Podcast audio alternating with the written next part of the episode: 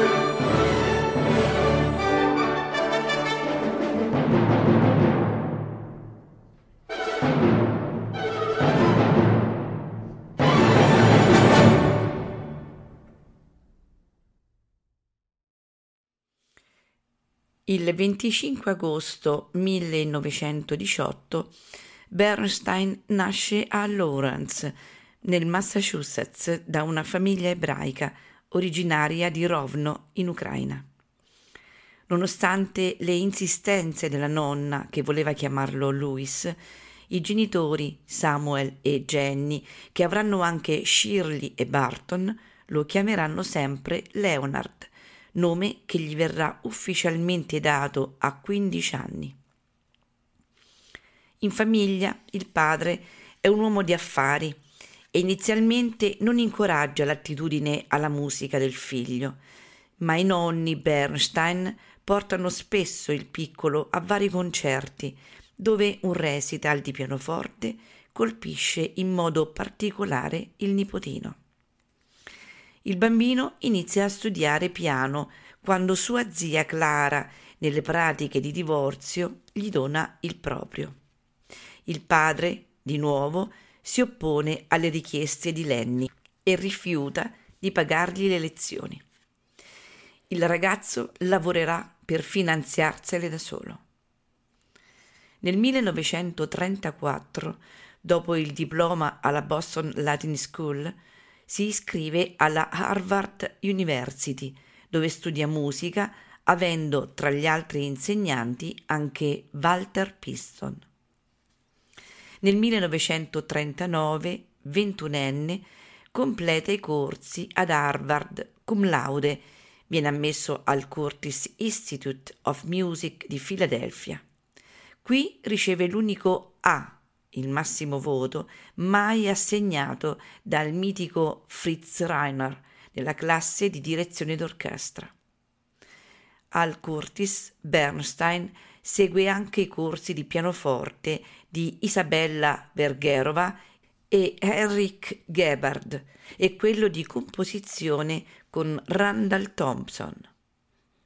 Nell'estate del 1940 segue il master di Serge Kusevinsky all'odierno Tanglewood Music Center, patrocinato dalla Boston Symphony Orchestra. In breve è nominato assistente di Kusevinsky, cui dedicherà la sua Sinfonia numero 2. Nel 1943 viene nominato direttore assistente alla New York Philharmonic Orchestra il 14 novembre vi debutta ufficialmente sostituendo all'ultimo momento Bruno Walter ammalato. Il concerto a Carnegie Hall, grazie alla originalità dell'interprete e alla larga diffusione radiofonica, impone Bernstein come figura emergente nel mondo della musica. Solista della storica serata è Joseph Schuster, violoncellista nel Don Chisciotte di Strauss, che figurava in locandina. Bernstein, che non aveva mai diretto in precedenza quel brano, venne per l'occasione rapidamente istruito da Walter in una prova registrata e messa poi su disco. L'orchestra intera lo acclama direttore ospite.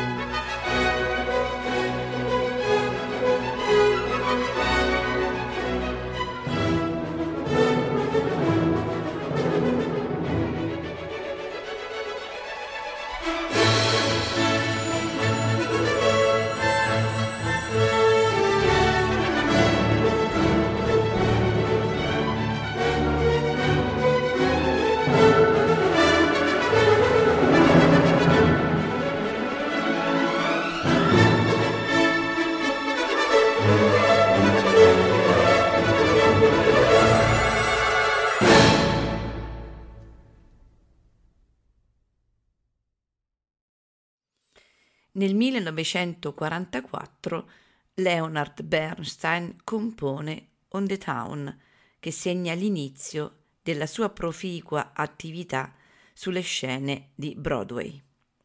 Seguiranno Wonderful Town, 1953, ancora una volta in collaborazione con Betty Comden e Adolph Green, e Candide, 1956, dissacrante parodia contro il maccartismo, scritto insieme a Richard Wilbur e Lillian Hellman. Porta la data del 1957 il suo musical più noto, West Side Story, creato con Jerome Robbins, Stephen Soldheim e Arthur Lawrence. Nel 1976 Bernstein e Alan J. Lerner scrissero 1600 Pennsylvania Avenue. Sul fronte operistico il catalogo si apre con Trouble in Tahiti 1952 e il suo seguito, l'opera in tre atti A Quiet Place 1983. Tre balletti nascono a quattro mani con Jerome Robbins, Francie Free, siamo nel 1944, e Facsimile nel 1946 per l'American Ballet. E Diebeck nel 1975 per il New York City Ballet. Bernstein scrisse inoltre le musiche per il pluripremiato film On the Waterfront e le musiche di scena per altri due spettacoli di Broadway, Peter Pan 1950 e The Lark 1955. Nel 1947 dirige per la prima volta a Tel Aviv, dando il via a una collaborazione con Israele che durerà per tutta la vita. Dieci anni dopo, nel 1957, inaugura l'Auditorium Mann di Tel Aviv, dove effettuerà varie registrazioni discografiche. Nel 1967 guida un concerto sul monte Scopus per commemorare la riunificazione di Gerusalemme. Ispirata all'eredità culturale ebraica, è la prima importante composizione di Bernstein, la Sinfonia numero 1 Geremia, nel 1943.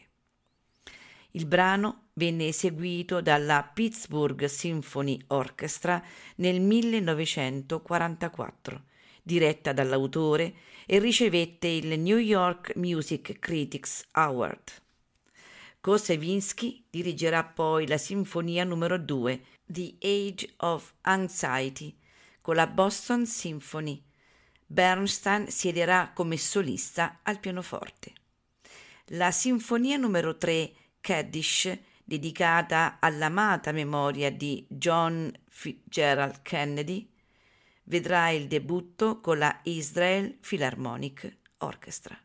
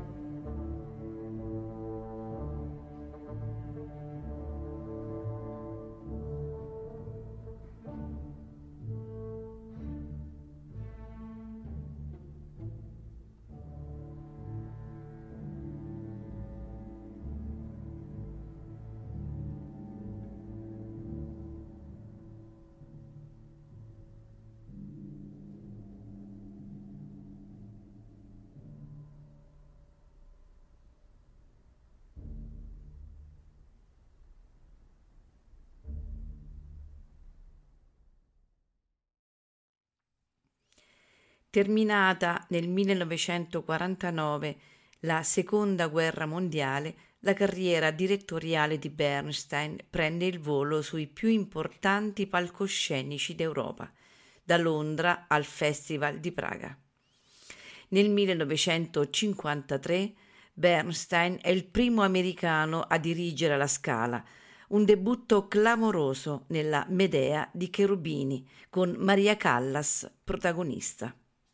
È Gianandrea Gavazzeni a ricostruire le ragioni della nomina inaspettata. Così Gianandrea Gavazzeni scrive. Leonard Bernstein l'ho incontrato quando ancora non lo conoscevo di persona. Alla sua prima rivelazione milanese che nessuno ricorda, ma che è stata dovuta a Bindo Missiroli, in quegli anni direttore artistico dei pomeriggi musicali di Remigio Paone. Bernstein diresse due concerti nei quali suonava pure un concerto di Mozart e il concerto in Sol di Ravel. Il successo che ottenne nella direzione e l'esecuzione fu strepitoso. Pochi mesi dopo ci fu la rottura fra la Callas e Vittorio Gui, seguita alla prima ripresa della Medea a Firenze, che pure aveva ottenuto grande successo. Trattandosi di ripeterla a Milano, la Callas aveva manifestato il desiderio o la volontà che a dirigerla questa volta non fosse Gui. Trovandosi la scala in imbarazzo, si chiamò Bernstein e fu un trionfo. Nel 1951, alla morte di Kosevinsky, spetta a Bernstein continuare il magistero nei corsi di perfezionamento a Tanglewood. Sul loro modello Leonard fonda nel 1990 il Pacific Music Festival a Sapporo, il primo festival giapponese tuttora attivo dedicato alla didattica musicale destinata a giovani musicisti, orchestrali e compositori provenienti da tutto il mondo. Alla testa della New York Philharmonic presenta la prima mondiale della Sinfonia numero 2 di Charles Ives. Il compositore, ormai anziano e malato, non poté essere presente in sala durante il concerto, ma lo seguì per radio, commentando poi con entusiasmo la restituzione di un brano che, composto tra il 1897 e il 1901, non era mai stato fino ad allora messo sui leggii di alcuna orchestra.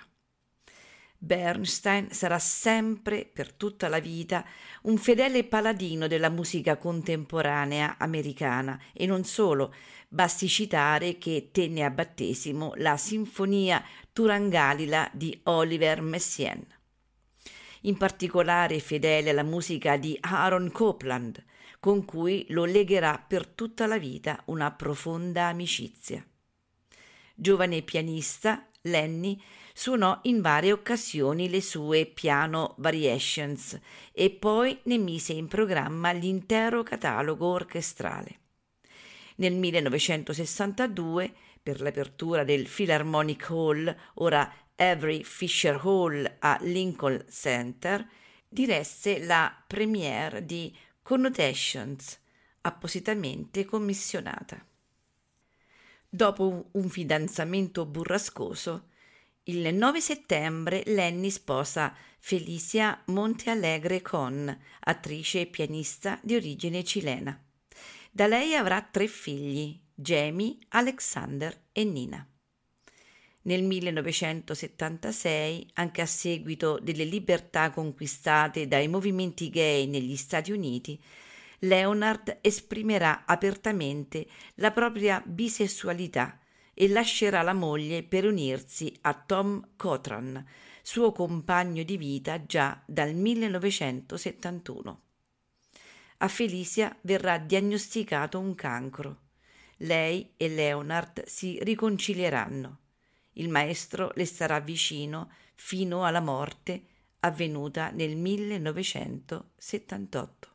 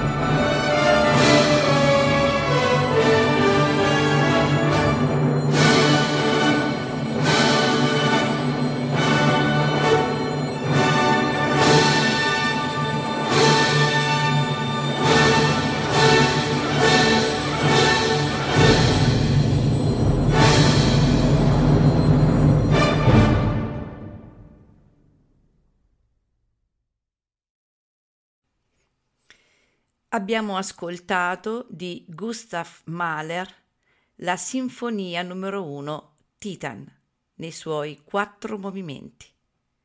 Leonard Bernstein sul podio dirige la New York Philharmonic.